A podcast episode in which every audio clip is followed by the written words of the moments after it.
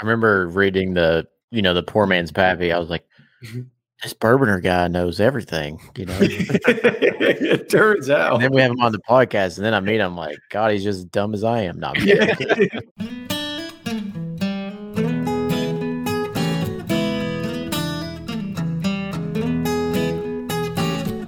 This is episode 291 of Bourbon Pursuit, the podcast featuring news, reviews, and interviews with people making the bourbon whiskey industry happen.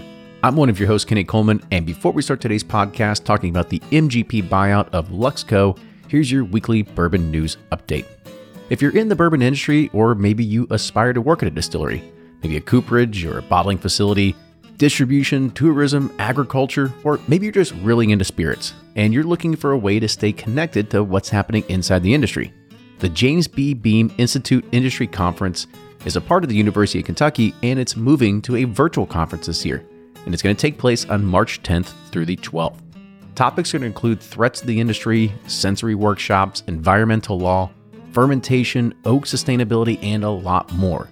Early bird registration is right now for $50 for those tickets, and it ends on March 1st, and then the tickets will increase to $75.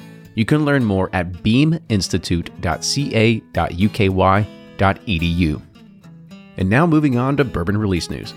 New Riff Distilling will release close to 900 bottles of a 15 year old straight bourbon whiskey in the early spring, and all profits will be donated to the Ohio Restaurant Employee Relief Fund and the Northern Kentucky Chamber of Commerce, who's going to disperse those funds as direct relief to individuals in need. Anchored by the Cincinnati Bourbon Society, this project aims to raise close to $120,000 in direct relief for a group that's been hard hit by the pandemic. The 15 year old bourbon was distilled in Indiana and will be priced at $200 per bottle. Details to purchase will be coming at a later date. Luxco, or well, maybe it's MGP now, is releasing a new product called Ezra Brooks 99. It's a Kentucky straight bourbon whiskey that is proofed at, well, you guessed it, 99. This release will be available nationwide starting in January of 2021 with a suggested retail price of $25. Now, I may have given away the topic for today's podcast, but MGP, that powerhouse distillery in Indiana, has purchased Luxco, who also owns Lux Row Distillers in Bardstown that produces a lot of legacy and heritage brands such as Rebel Yell, Ezra Brooks, Daviess County, and many more. But what does this mean? Well, the roundtable, we get together and we do what we do best. We speculate on what we can expect for these brands as well as MGP's existing brands such as Remus. But what does this ultimately mean for brands that have been sourcing MGP bourbon and rye for decades? Have we just witnessed the end of one of these channels of sourced avenues? Well, stay tuned to find out our thoughts. All right, enjoy today's episode, and here's Fred Minnick with Above the Char. I'm Fred Minnick, and this is Above the Char. This week's idea comes from Mike Attack, who writes me on fredminnick.com. So I had an idea for Above the Char. I would like to know your thoughts on pairing bourbon with Girl Scout cookies. I just put my yearly order in. Thanks for the note, Mike. First of all, let's uh let's give some recognition for a cool ass name. Mike Attack should be that should be like a WWE wrestler name or like some kind of like um you know just like eh, comic book name. I mean, seriously, Mike Attack sounds like a superhero name. So kudos to you for having a really cool name. If that is indeed your real name. I know it's email, so you know anybody can make anything up on email. Okay. So, my thoughts on Girl Scout cookie pairings. I'm a big fan of pairing bourbon with sweets. I mean, it's basically sweet on sweet action. And I know that every year people get excited about pairing bourbon with cookies. I remember Bourbon Review did a big thing about it a few years ago, and it, it, it kind of went viral in the, in the blogosphere circles. And every year someone will do an Instagram post about it, mm, you know, and, and kind of rave. But here's the thing, and I'm probably going to be an outlier here, but I actually don't like Girl Scout cookies with bourbon. I find that the bourbon really is too powerful for the Girl Scout cookies. Girl Scout cookies tend to be, uh, you know, a little bit more fragile than something that's homemade. So you taste it, and you know you've got a really nice flavor note there, and it's fantastic. But then you wash it down with some bourbon, and the bourbon just clears it out. You kind of like lose the flavor with all of the Girl Scout cookies. With the exception of one. That's right. There is one Girl Scout cookie that to me can stand up to bourbon. And it actually reminds me of one of my mama's recipes when I was growing up as a kid called Hello Dolly's. And it's basically caramel, coconut, and dark chocolate. And that is for the Girl Scout cookie, the Samoa. The Samoa cookie, to me, can actually stand up to the weight and the flavor profile of a really good bourbon.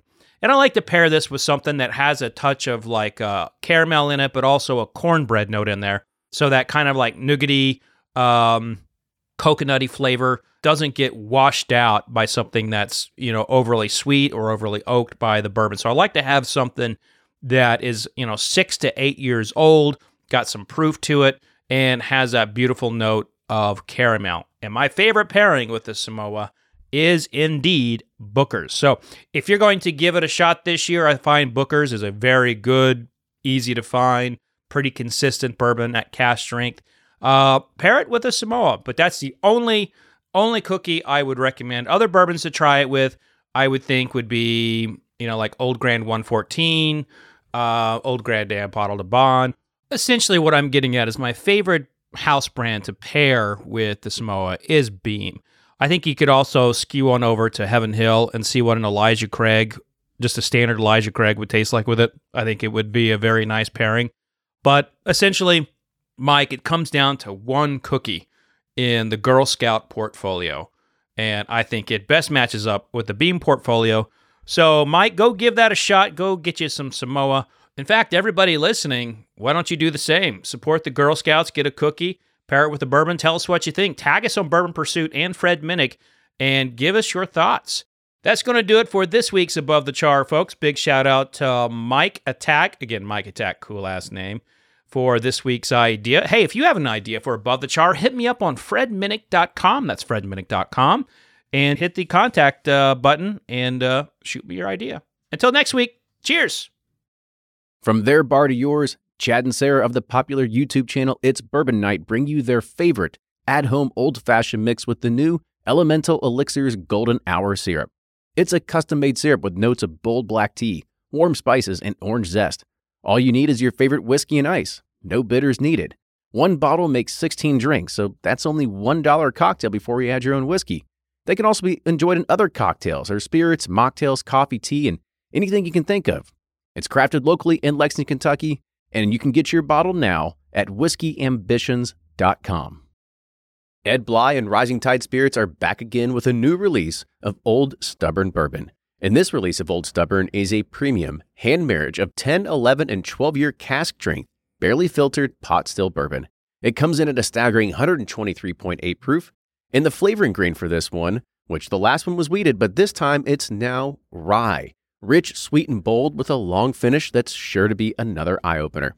You can order online at Seelbach's or thebourbonconcierge.com, and you can even purchase in person at Revival Vintage Spirits and even now with very few select stores in Kentucky.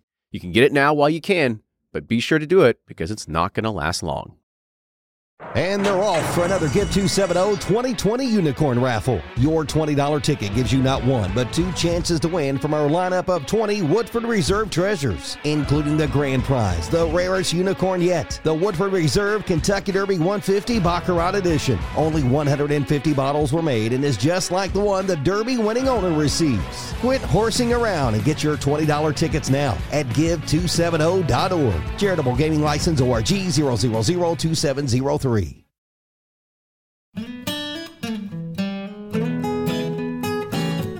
Welcome, everybody, to the 53rd Bourbon Community Roundtable. This is one of the most favorite shows, at least that I love to be able to do, because we get to bring in a lot of the best minds in blogging, in craft whiskey retailing, and everything around here to be able to just talk about Accounting. what's accounting, you know, lawyering, everything like that. So it's it's always fun, and I know we can look at the download numbers, and we know that this is also everybody else's favorite podcast version as well. So yeah, nobody But- likes just me and you or Fred. So it's, it's everyone else. can you, can you blame Which I them? totally agree. Yeah, I mean, can't really blame them. I mean, we're we're okay on our own, but when we get everybody together, it looks like we we can make something kind of coherent and people actually listen and pay attention to Absolutely. it. Let's do it. Let's do it. So let's go ahead. We'll do quick around the table, and then I've got one kind of thing I want to talk about before we get into tonight's topic because we only have one topic tonight, and I feel like it's it's substantial enough that we can continue to talk about it. But Nick, go ahead and introduce yourself. Hey, everybody. Nick from Breaking Bourbon, uh, breakingbourbon.com, all the socials at Breaking Bourbon. Uh, glad to be here, guys. Uh, glad to see the audience. So, uh, kind of kick it off from here. Great. I like Blake. You uh, you started spelling your name a little bit differently on the screen here for us tonight too. Oh, that's Oh, yeah. good. Hold on. How do I? John. Uh, wrong podcast. John Henderson loves to uh, throw that. You spelled it Uh, Blake but- with an eight instead of the A. yeah, so he, he, he loves the Blake and take. Uh, um, but no, so I'm Blake from Bourbonr and Seelbachs.com. Um, Bourbonr B O U R B O N R, and then Seelbachs S E E L B A C H S.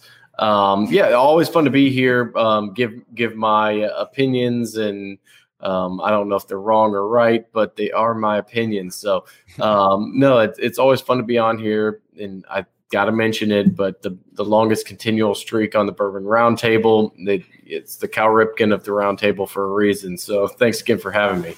Good deal. And we'll make sure that since you are in the accounting background, it's you, Nick, as well. If you feel like giving out stock advice of either you know, You know, yeah, AMC, keep holding GameStop, you know, like just Uh, there- Bye there- bye bye. yeah, yeah. You just- There is no rationale to anything that's going on, but but it kind of gives people a good perspective on like, yeah, market psychology is a real thing. So yeah. Animal Exactly. spirits. absolutely. Brian, go ahead.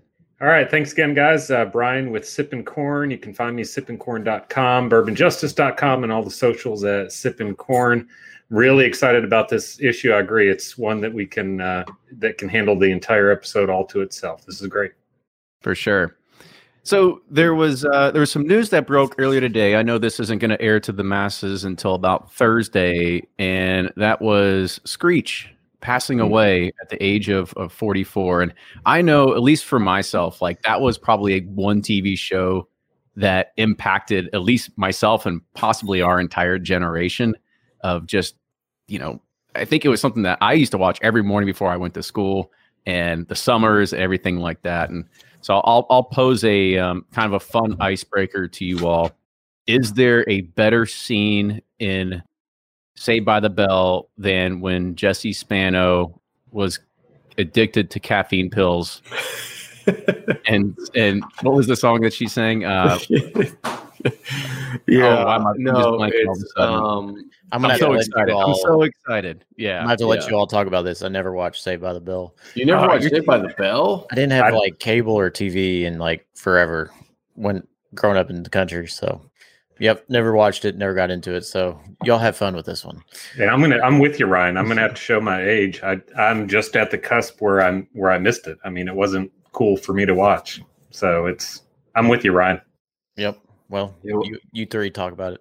Yeah. I, I, man, watched, I mean, I'll I, get another I don't drink. remember it. But I don't think I remember it as well as you, is. Kenny. To tell you the truth, I don't remember that particular scene, but I know we definitely watched it. I actually feel like in college we had a mm-hmm. little stint where we were watching it for whatever reason before class. So kind of got a kick out of it at that point too. But uh, yeah, definitely a great show.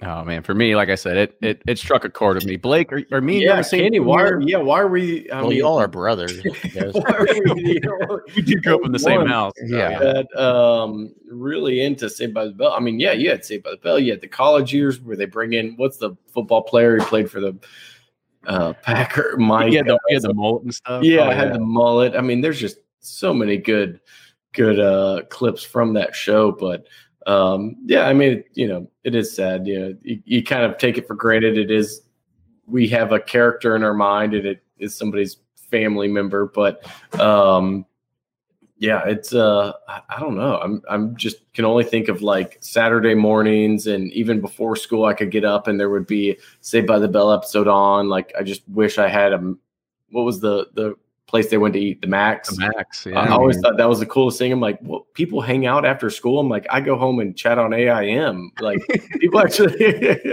people actually hang out and see friends. What's going on? Yeah, uh, I, I agree. I mean, it was it was something that it was really near and dear to my childhood, and I think a lot of people as well. So, like I said, it's uh, it's it's tough to see that, but rest in peace, Screech, Dustin Diamond. Yep. All right, let's uh, let's move on to our main topic of the night. So if you haven't been anywhere near a, a, a computer or near bourbon in the past week, you might have missed it. But MGP has announced the intent to acquire Luxco. Um, if I remember correctly, it was around I think it was at seventy five million dollars. Or what was it? Four Oh, hundred million. 475 Yeah. million. So uh, there was a four somewhere in there, right? One of the Luxes got the fo- seventy-five million or whatever. but it was yeah, it was four They hundred got the seventy five million. cash. Exactly. So 475 million uh, split between cash and stock. Now, there has been a lot of stuff that's come out of this in regards of, you know, at least us personally, in the very when it first started coming out, we were all kind of thinking to ourselves, like, oh gosh, like what's gonna happen? Um, you know, what's gonna happen to you know, Rebel Yell and Ezra Brooks, or like they may be replaced with MGP, or what's going to happen to the supply chain for everybody that's doing contract distillation. And so there's been some things that have kind of come out, but I think we'll we'll kind of talk about it um, a little bit here as well. Now there also was one joke that came out of last week. I saw Chuck Cowdery had posted on his Facebook page and talked about this, you know, 475 million. And this was also at the time when all the big lotteries were happening. And with inside of Chuck's comments, somebody said, Well, there's some asshole in Michigan that can do two of these. They won the $1 billion uh, mega millions. Well, one after taxes. Let's let's get There you go. Yeah, yeah, Yeah, yeah, here comes the Come on, economist. Blake, right? Yeah. He's prepping for tax season. yeah. Did, did, did he take the one-time payment? Did he take the lifetime payment? Yeah, there's. Always take the one time payment. Always, always. Always. Hopefully, we're one of us is in that situation one times in our life. So I'll um I'll, I'll hand it over to to one of you all first. Like, let's kind of just get thoughts and perspective. Like, is this a good buy? Is this like weird? Like, what were, what were you all kind of thinking here? Yeah, I'm. I'm well, not to just jump straight in, but uh, I'd say it's a great move for MGP. You know, I think we talked about it on one of our last roundtables of, you know, what what acquisitions do we expect, and I think I don't know if it was my, myself or somebody else, but said like MGP should go go purchase like a smoke wagon or somebody because MGP hasn't done a great job of developing their own labels. I mean, they- they're they're trying with Remus that seems to be catching on a little bit, but not nearly as much as it, it should. Um, but obviously, they have plenty of other products on the market and other brands that are able to use their barrels and be very successful. So, you know, I think just with Rebel Yell, with the Blood Oath, with um, Luxco has Daviess counties as well, too, right? um, yeah, so, so they've got a yeah, they've got a pretty strong portfolio. So I think it makes a lot of sense for them to. I don't know if they'll immediately start shifting stocks over, but um, I think just Salesforce distribution, all that stuff, it makes a lot of sense. And from a consumer perspective, I, I'm not mad about it either. You know, I'm not like, oh my word, they're gonna ruin my Rebel Yell. Like, I, I think it'll be it'll be fine. So, um, I to me it was a win-win. Well, definitely a win for if you were an owner of Luxco and e- even a consumer or in, MGP. I think they needed to do it just because they were getting pressure on their you know they're publicly traded, so they're getting pressure on a lot of different fronts. But yeah, I, I think it was a good move. I- agree with that, and and particularly on the point of the brands, because Luxco has been so great with its brands. Mm-hmm. With you know, let's face it, some limited stock. I mean, they're they still have a relationship with Heaven Hill, and I wonder you know what happens with that now. But they had limited stock, and they really pushed a lot of good brands. Got a lot of you know social media presence presence behind Rebel Yell and their whole social media campaign with that. They're bringing out all these new brands and that's what MGP was horrible at their own brands. And so I think it's a it's a great fit. You've got someone with practically an unlimited supply, and you've got another side that's fantastic with brands. So it it makes perfect sense. Yeah, I feel like um, you know, I'm gonna jump in too and kind of say I agree with all that. Um and I mean, we may not have a whole hour to talk about this. I mean, we, we need a dissenting opinion. we'll start making stuff up, don't worry. to try to make something up here. Um, you know, if I if if I think about Luxco, you know, of any brand that recently has kind of like come into, you know, light, but not, you know, I guess so much so that they're unacquirable or, or you wouldn't think of them as someone to acquire. Luxco is a really good example, I think, of a brand that really fits for that. You know, they're they're getting stronger, you know, in, in the eyes of, you know, consumers. I know in my own perspective, I've seen their brands get stronger, you know, whether that's how much that's transit, you know, translated to actual sales, I'm not sure, you know, but then combine that with MGP, who really has had just such a hard time getting any kind of brand and name recognition has been you know behind all these brands and you know hey mgp makes you know all kinds of food products too you know which a lot of people maybe don't necessarily know that you know so here's this company that's very i think business focused and you know is looking for long-term positioning and it's it's a it's a perfect fit for them to come in with somebody that's got momentum the momentum that luxco has. They could feed into that and frankly i don't i don't think mgp could start something themselves to give it that kind of momentum. I mean, would they be 20, 30 years out in the future? Maybe never. I just don't think they could have done it without acquiring. And Luxco seems like maybe the best bet that could have happened. I mean, I think it's a Ryan. Go ahead. You had something you want to say? Oh no, I mean, I'll basically regard. You just, you just agree with everybody else? Like, come on, what everyone else has to say. No, disagree. I, mean, I will disagree with Brian that I thought Lux Row was limited too until I saw that they did uh 4.89 4.8 million nine liter case volume last year and you're like holy cow you know i didn't realize they, they were that that much yeah according to this which, uh, press release and but then you dig brands? in but then you yeah. dig into it and you you know they they have their bourbons but they have also an El Mayor tequila they have an everclear a vodka brand mm-hmm. um and two people you know we relate mgp with bourbon but like brian or i'm not uh Nick said that you know they do food, but they do a ton of vodkas and gins and tequilas for who else knows who buys uh, you know those types of products, and so it it makes sense because like you all you know said they've kind of had a hard time uh, getting their own brands and getting traction with them. It's a little confusing, and I would be concerned as uh, someone if I'm buying you know barrels or having inventory made by MGP because it does seem like you know they they mm-hmm. kind of cannibalize themselves with the business model of you know we're going to be contract distillers and they kind of you know had these crazy prices and then they got a new ceo or whatever and they then they were starting to mm. sell them for cheap and then so now this is a higher margin you know to have their own brands but then it's like okay Luxrow's got a lot of you know 4.8 million cases that's a lot of distillate you got to do to support those brands plus everyone else on top of that so maybe they're big enough to handle it, but I don't know. That seems like someone's going to have to give at some point. And I know they've sent out letters to people, you know, that they're doing business with saying, Hey, we're still going to focus on you and we're still going to be there. But I'd just be interested to see how much, you know, if they gain traction with Luxrow or whatever, all those brands, if they start to phase out the contract distillation side. Yeah, we'll we'll take that uh, here in a second. I I, I think that's a, a, a good point to do. You know, I I we also came to this as a very bourbon centric mind point coming through here, right? Thinking like, oh God, what's going to happen to Rebel Yell? What's going to happen to contract distillation? But as you all pointed out, yeah, there's there's gin, there's vodka, there's a lot of other stuff that they do that can help fill that portfolio.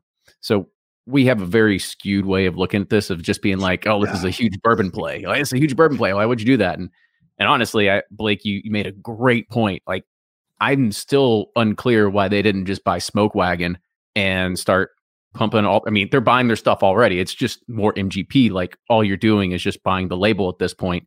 So that would have been, in my opinion, a, a really good buy if they would have gone that route. But it's so of, tiny. You know, it's like yeah, but that's the point. Is they could just why not do that with multiple brands? Like yeah. go go on four yeah, five brands that do yeah. wagon, but not the common public. And so there, I feel like you're having a hard. You're once again trying to convince the public. Okay, here's one of our brands again that nobody's heard of except Bourbon Geeks. And then whereas Luxrow kind of has this mainstream, more popular uh, brands that have been around forever. And so right. I think it makes more sense to invest in that. And then something that here we are again trying to convince somebody to jump on with no pun intended, the wagon uh, to uh, jump on the smoke wagon. Yeah, jump yeah. on the smoke wagon. So I, I, I, see both sides of it, but I mean, I, I think what we're kind of undervaluing is like just the random. I'd love to see a breakdown of the the cases that they sold. What? How many did you say it was? Almost five million, essentially. Yeah, um, four point eight million of non liter case volume. But yeah, it doesn't so, say what's bourbon, what's exactly. What, and I think we put a lot of emphasis emphasis on the bourbon when really what's actually making them the money is the you know probably the 3.9 million cases of Everclear and some random gin we've never seen and some vodka we've never heard of. Mm-hmm. Um, but all that to say, I still think like if they picked up a few MGP sourced brands, that would take them a long way as well. Because you know it's the same thing that uh, why why is Wheatley vodka so prominent and you know popular now? It's it's good vodka. There's no doubt about that, but every bar, restaurant, retailer knows they need to buy a ton of Wheatley vodka to get the limited stuff. So I think you know somebody else needs to come in and perfect that model. Um, but and nobody has. At least it seems like it so far. Well, and but I think the biggest thing is, you know, with Smoke Wagon, all these. I mean, yeah, they're popular but they don't have distribution set up. Whereas Lux Row is literally they were distributors, and that's yeah. they have wide distribution. They have all the channels to make it happen, and so they're already like primed for a, a big brand to come and just move it across the nation. Yeah, yeah. I, I, think that was a necessity, you know, with the deal. I think that's what GP would have been after was that distribution and the momentum that they had. And, you know, I, you think about like Smoke Wagon and some of these smaller, you know, cult brands like that or MGP sourced.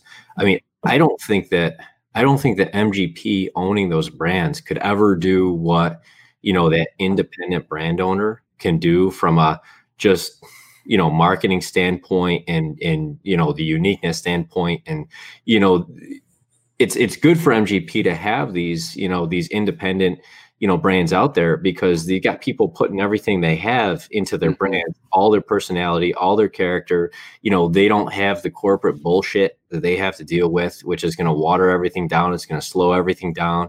Stuff's going to go through a review process before you know it hits market and that kind of stuff you know some of them hit some of them miss but i think that's really good for mgp and if you think about their long term you know what's their long term play as a business you know, do you want to be behind everybody where no one who's you are, no one really knows who you are, or do you want some control over that brand awareness? Do you want to have some control over the other side of the market that's getting you out in front of consumers directly? And I think it's just it's just a diversification strategy for them. I think they're a lot more looking at just the numbers than you know really breaking down brands and things like that i mean they're looking at the numbers they're projecting they're saying we got money let's diversify here's the way to do it and I, th- I think it's that simple from their standpoint. Yeah, you make a really good point about the sales force. I think that is the key point. I mean, Ryan hit on distribution, but Luxco has the sales force, and that is what you need. You need those boots on the ground that can go. And we've talked about that's what MGP's biggest problem is. Is they have a problem with getting Remus, Eight Sand, like all this stuff that they hasn't really really connected with a lot of bourbon drinkers, and trying to get them you know, and trying to get it to more places across the country and really trying to tell that story because I'm sure that's exactly what they're missing and what they're trying to do.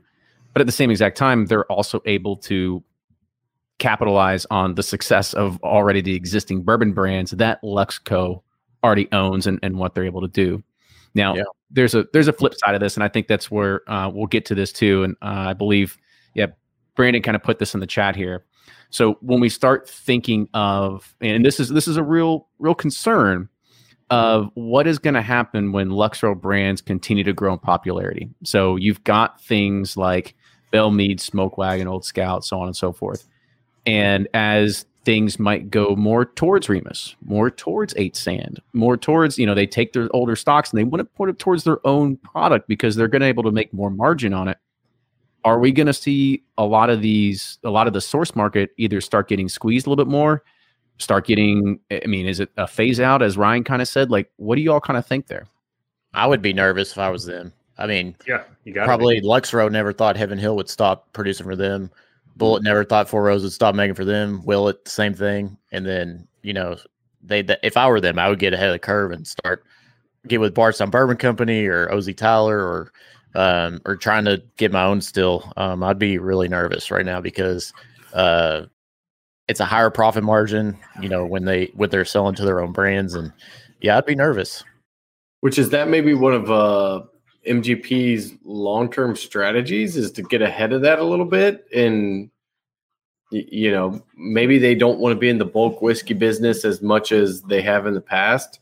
Um, I don't know. It'll be, it'll be interesting to see. I still think there's plenty of bourbon to go around, and um, with with newer kind of contract major contract distillers coming on, I think those those brands that we mentioned will will find a place for really good bourbon. But um, it is interesting. I think one of the other points that I should have brought up earlier is I think they pro or uh, MGP probably likes that there's like a tourist ac- aspect of the Luxco a- acquisition. You know, they, they like having that place in Bardstown where people can visit and um, all of that as well. But you know, as far as brands getting squeezed, I, I think that's going to continue to happen. You know, every, everybody's going to get pushed out eventually unless you kind of hold your own destiny, so to say. Yeah, it's gonna it's gonna whether it's Bardstown Bourbon or any of these really focused contract distillers. I mean, that's where you're gonna have to go, and and MGP's got to be looking away from that. I think that's what this shows. You you not only get the great tourist attraction, but you get the cachet of the Kentucky DSP number. Mm-hmm. You, you get all of those. You know, you you get you know, you're on the on the Bourbon Trail. You, I mean, when I first saw uh, Lux Row, I mean, it really was only second best to the approach drive to Woodford. I mean, you you mm-hmm. drive down that narrow road. You've got trees on both sides.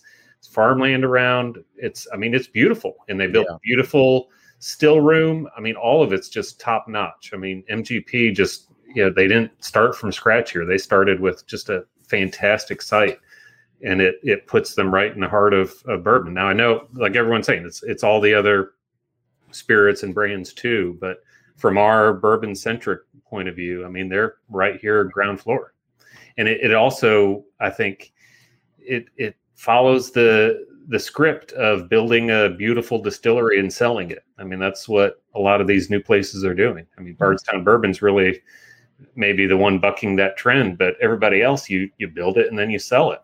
Uh, and I didn't see that coming from Lux from Luxco at all. And the peacocks too with the the you know the beautiful distiller. Have you ever been there? There's the peacocks. My it was my buddy's farm that they sold to Lux Row. So uh, oh, there's the there's peacock came with it. Yeah, it, bad joke, inside joke. Sorry. I was seeing some kind of uh, some points in the chat too that you know was thinking about this as well. You know, thinking of some of these other brands that you know have sourced from MGP and are now moving away. You know, thinking about their long term positioning. You know, a lot of brands sourcing from MGP are are smaller brands. You know, if you think of the industry tightening, certainly smaller brands could be some of the first to go. Um, you know, we've seen it historically. You know, the larger, you know, the larger big distilleries survived. You know, all the little guys didn't. Um, you know, from that perspective, I mean, if they have everything resting on, you know, this, you know, all these small brands kind of everywhere, that's one play. But if they don't have control themselves and a good, you know, piece of that, that you know, they could they could see themselves squeeze this MGP in the future. You know, so that diversification strategy um, long term, I mean that that makes a lot of sense. Again, it just kind of feeds back into the fact that it seems like a, a absolutely perfect fit. And if you're MGP, you you want to get your you you want to get your teeth into this thing, and you want to get a solid distribution strategy. You want to get some solid brands, and you're gonna be able to propel that forward. You're gonna be able to get through a tough time, you know, things of that nature. So there is one thing that actually came as, as Ryan had mentioned at the top of the show here that MGP actually sent out an email to customers, which of course being in sort of the source side of ourselves, we actually got that email.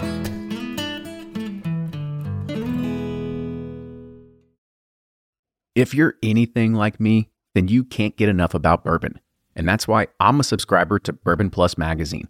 Bourbon Plus is a quarterly publication that tells the stories from the heart of bourbon, the farmers who grow the grain, the distillers who labor over the process, and the people, like you and me, who raise their glasses to celebrate it all. Subscribe to Bourbon Plus magazine today at bourbonplus.com, that's P L U S.com, and use code PURSUIT at checkout for $5 off your subscription. Shopify's already taken the cash register online, helping millions sell billions around the world. But did you know that Shopify can do the same thing at your retail store? Give your point of sale system a serious upgrade with Shopify. Shopify's point of sale is your command center for your retail store. From accepting payments to managing inventory, Shopify has everything you need to sell in person.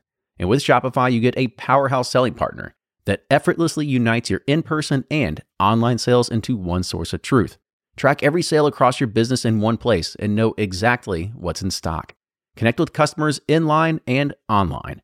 Shopify helps you drive store traffic with plug and play tools built for marketing campaigns, from TikTok to Instagram and beyond. And get hardware that fits your business. Take payments by smartphone Transform your tablet into a point of sale system or use Shopify's point of sale Go mobile device for a battle tested solution. Plus, Shopify's award winning 24 7 help is there to support your success every step of the way. Do retail right with Shopify. Sign up for a $1 per month trial period at shopify.com slash bourbon, all lowercase, and go to shopify.com slash bourbon to take your retail business to the next level today. Shopify.com slash bourbon.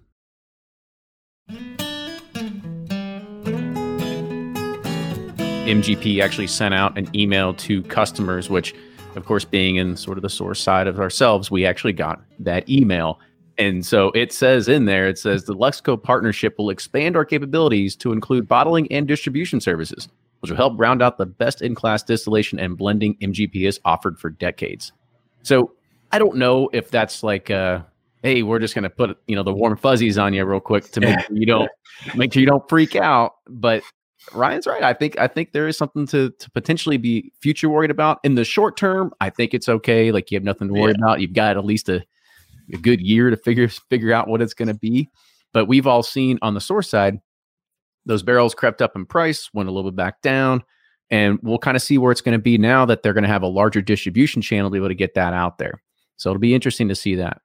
There was something in the chat. Uh, Robert Warren and other people said you know, what happens to Yellowstone and Stephen Beam, Matt F about Limestone Branch? How does this factor into it? So if you go and listen to the podcast that we recorded with Stephen Beam, Luxco is like just a partial ownership in it. It's mm-hmm. not a it's not like an all out stakes ownership. So I don't think we're going to see too much change there. The and if I'm not mistaken, the way that the Yellowstone brand actually works is they actually blend their their distillate with their Luxco Ezra Brooks slash Heaven Hill distillate to kind of form that particular brand.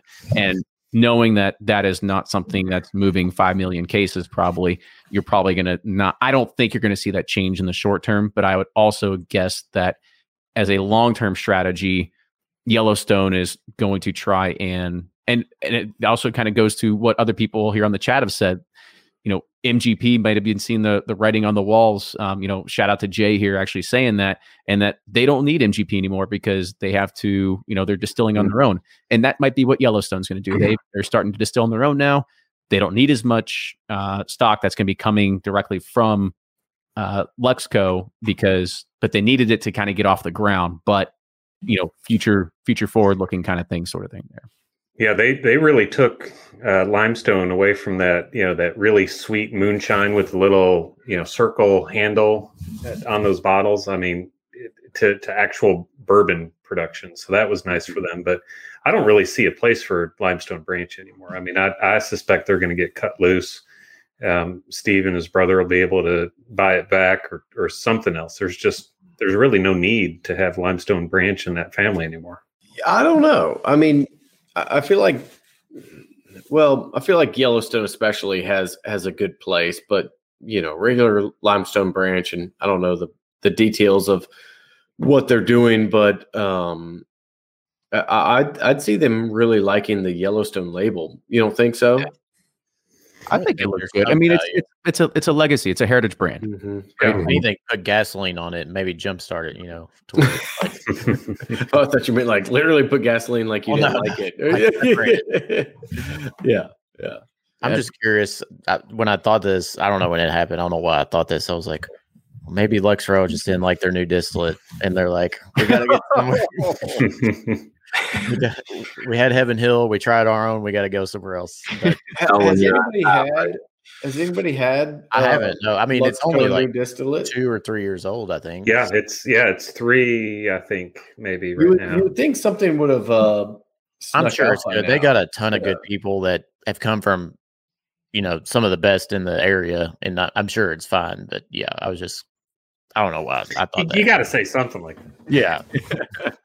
We've been far too positive this entire. Yeah, I know. I feel like somebody needs, needs to say like, "Well, yeah, FEMA was over at Luxco a few weeks ago, and well, here there's some kind of reg, reg, regulatory uh, issues." I'll put this in a in another direction here. I actually had this kind of question queued up, but Greg from Bourbon Finds kind of put it here so we can put on the uh, the the screen here for us. We know that a lot of the Luxco brands and the bourbon side, particular, all say Kentucky straight bourbon whiskey. Now, Ooh. as you want to start scaling these up, and you're thinking of Rebel Yell, you're thinking That's of Ezra Brooks, these, these heritage brands that have been around forever. Could we see the word Kentucky fall off? Absolutely. Oh, definitely. Yeah. I don't think people notice though. I mean, yeah, I'm looking, yeah. you know, especially if you're familiar with the label, it it's such a small, you know, component typically. I, I I think people assume bourbon is from Kentucky if they're not looking. Whether it is or not is irrelevant. You know, I think a lot of brands, if you were to ask somebody who's unfamiliar and, and it is from Indiana or somewhere else, they're going to say Kentucky just because they think that's where it's from. Uh, I don't I don't know that that's a I don't know that's a deal breaker, especially with an established brand. And and I think you'll probably see some of the brand versions be Indiana and some still say Kentucky. Um, and that'll only contribute to that. You don't, you know, you're not paying attention to where it's from because it's just it's Rebel Yell, it's Ezra Brooks, whatever mm-hmm. it is. But I think you'll particularly see it on the rye. Um, maybe a little bit less on the bourbon, but you're going to see all of these brand extensions on rye whiskey, and it's all going to be Indiana rye. That's probably very, very true. Uh, that makes it so confusing because you do have these great like Kentucky. You know, you're in Kentucky, have the like beautiful property, you got these Kentucky brands, and then there's gonna be an IN on the back. But That's like right. you said, most people don't care. But for me, I'd be like, this is confusing. I don't know what to do with it, make with this. But but I think that goes back to just being eh, you know into bourbon. Like, don't get me wrong. If you're listening to this podcast, you're here live on the chat, we are savvy enough to know that we can look at a back of the bottle and say and see where it's distilled at and know what a DSP is. Mm-hmm. If it's mm-hmm. missing something, we, we we know how to examine that. But the general public doesn't. They have no idea. And heritage brands like Ezra Brooks and Rebel Yell are just they've always been there and they've always been, you know, somewhere in the the mid to lower shelves, you know, somewhere in like the what 20 25 dollar range, like good value brands and stuff like that it'll be interesting to kind of see if this would happen. I personally, I hope I don't see that happen. I hope I don't see Kentucky fall off only because they do. They have a legacy. It's been around. I mean, it's old Stitzel-Weller stuff from Rebel Yell. I mean, Ezra Brooks. I mean, we've talked about it in the podcast for it. It's literally nobody. It's the, uh, the name came out of nowhere. It's made out of thin air. I mean, there's not a there's not a real good story there, but it is a heritage brand. There's a great story there. someone just read some. There's some book. I forget what it is, but that yeah. whole story. If only we knew what, what book only. we could read. If only. if only there was a large poster or yeah, somewhere behind somebody. and who says say MGP doesn't plan to maybe distill in Kentucky too? I mean, you know, eh, do we, do we believe they plan to do all distillation operations where they are now, or that they would consider, you know, opening up, up their smaller distillery? You know, and, and I, I got to ask the question too. I mean, what about the long term play? If you're, you know, we talked about Smoke Wagon, we talked about how that wouldn't necessarily be a play right now, but you know, if they've got the distribution and the feet on the ground, you know, who who's to say that now MGP has that? They have strong brands that are sourcing from them. They identify, you know, those strong brands, and now look, you insert a strong band, brand, you immediately add a tremendous amount of value the person or people who started it, they're happy. They just walked off mm-hmm. with a couple million bucks, whatever they get. And MGP's happy because now they can take that brand and it's multiplied by 50. I mean, it presents a tremendous opportunity for them to, you know, add immediate value to these brands that are already sourcing from them and really doing all the hard work and the market testing and everything else up front. You know, that's not to say that they're going to, you know, have the same passion that, you know, the founder's going to have, but look, if they can get it everywhere. I mean, look at High West. I think of any example of a company, you know, High West. I feel like David Perkins, there was a lot of passion there. You know, since he sold it, you know, now it's kind of it's kind of everywhere. But I don't know how many people are, you know, looking on the shelves now really think about those those original days when you know when they were you know sourcing from all over. They were one of the original kind of blenders from multiple states and doing some different things. You know, I don't know how much that matters now to today's market. So who's to say MGP couldn't just do the same thing. And now that they've got the two avenues in play, they could really add a lot of value there.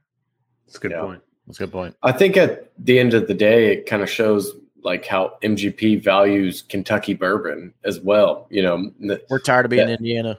It, well, I, not to say that like that's kind of like the underlying theme of this, but I mean, it, it's Hoosiers have thing. always envied Kentuckians. Yeah, yeah you, you know, I'm sure. I'm sure they love the distribution. I'm sure they love the you know the strong brand equity that some of the labels already have at um, Luxco, but at the end of the day, I think they they like being able to deal in Kentucky bourbon. So, okay, I'll take this on a flip side that maybe nobody even thought about. So we know that MGP is very big big on contract distillation. What if they just like crank it up to eleven over at Lux Row and start selling Kentucky stuff on the market? Ooh, I'd be in. So like a Remus Kentucky no, no, no, no. Like no, they, like they sell they sell contract distill, distill oh, Lux Row. On well, I mean, in hasn't that always kind of been Lux Row's um, business model? Like, you, you, know, they do contract, or are they not like on the Bardstown Bourbon side of things? I don't think. I, yeah, no, I think right now. Yeah, they had been the the contract purchaser. Now they had their own. But that that's a good point. Hmm. So MGP is yeah, buying the ability to put Kentucky on those labels. I mean, I mean that's a good point. We're talking about like you, you know all these brands getting squeezed. Maybe it's the other way around, and they're saying like, hey, not only can we offer you, you know, Indiana bourbon at five, six, seven years old, whatever it is, we can offer you Kentucky straight bourbon at four years old. I think that's a that would be probably the even better play. I think you figured it out, Kenny. This all makes sense now. I totally I, understand it all. I mean, I threw it out there as like a like a maybe what if, but I don't feel that that would actually happen because we all know, Ryan, we know best of trying to start whiskey and begging people for barrels that right. everybody is holding on to their stocks super super tight and they need them for their own products. So I wouldn't. I really wouldn't think that happened. I think that Lux Row will continue to hold on their barrels and start putting it towards their own product. Um, but never say never. Well, but they I like this idea. They at least bring the cash in to be able to increase production. I mean, I, I don't know what kind of production schedule Lux Row's been on, but they they can run the still twenty four seven now. I mean, absolutely. and and maybe an extra day a week if they wanted to. Yeah, exactly. Find another day, just do it. Yeah, eight days a week. Why not? Yeah. So maybe they go just the rye in Indiana, bourbon in Kentucky moving forward. Mm-hmm. You know, the ryes and gins and everything else in Indiana. Bourbon. Yeah, Indiana rye has such a good name. I mean, yeah, yeah that's that makes sense. They're all, they're all watching like this. Their, their, their, whole strategy was like, we're just going to do this. We're going to watch this podcast, figure out what all the good see, ideas. See what Cecil yeah, says about it, and that's what we do. yeah, I can imagine the board's going to listen I, to this when they're meeting the on, on Thursday or Friday. Right yeah, yeah, they're going to. Can't wait to, to see them. Like, hey guys, uh, slow down the Zoom call. We're going to throw on the, the bourbon roundtable. Let everybody listen to all 45 minutes. Then we'll decide.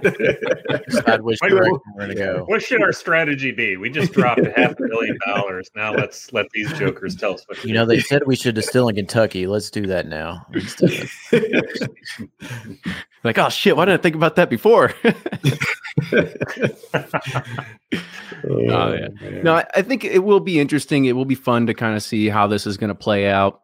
And just to kind of circle back to the very beginning, I I do believe that Ryan is right that some of these brands should be a little bit worried about what's going to happen to their future stocks. Maybe not in the first year, maybe not in the second year, but definitely as it keeps going, as we've seen the bourbon boom go.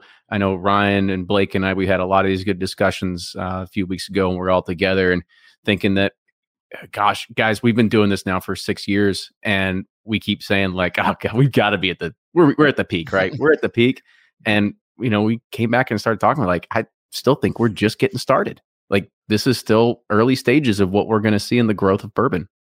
Yeah, totally. I mean, you know, MGP investing like this, I mean, it's got to be the infant stages or, you know, they're, I, I, just don't think they would do it at, you know, this late in the game, but it's, it blows my mind away every year. I'm like, this has got to be it. But uh, just keeps on going. Let's keep going. I, I love it. Pappy prices can't get higher, can they? Like, no. I can remember uh, this was probably 2017, 2016. I have this lo- local few guys, and I was like, all right, Pappy, it's going to a thousand dollars. They're like, it's four hundred and fifty dollars. If it ever goes over five hundred dollars, that's going to be ridiculous. And now I'm like, shoot, I should have shorted Pap or, or whatever the uh, you yeah, know AMC of the world put a put on Pappy for those prices back in the day. But yeah, I, I, I think we'll continue to see at least another decade of strong growth. Um, and that's you know some of that's anecdotal, but also just looking at you know who's buying on Seelbach's, who's visiting Bourbonr. It's a younger crowd, and I just don't. I really don't think like tomorrow they're going to wake up and be like, oh, you know what I love? Vodka. Like I, I think that kind of took its you know short dip, and we'll continue to see growth, but who knows? Everybody's been watching the stock market this week. We're all like, yeah, some dips, some calls. We'll put some options on it.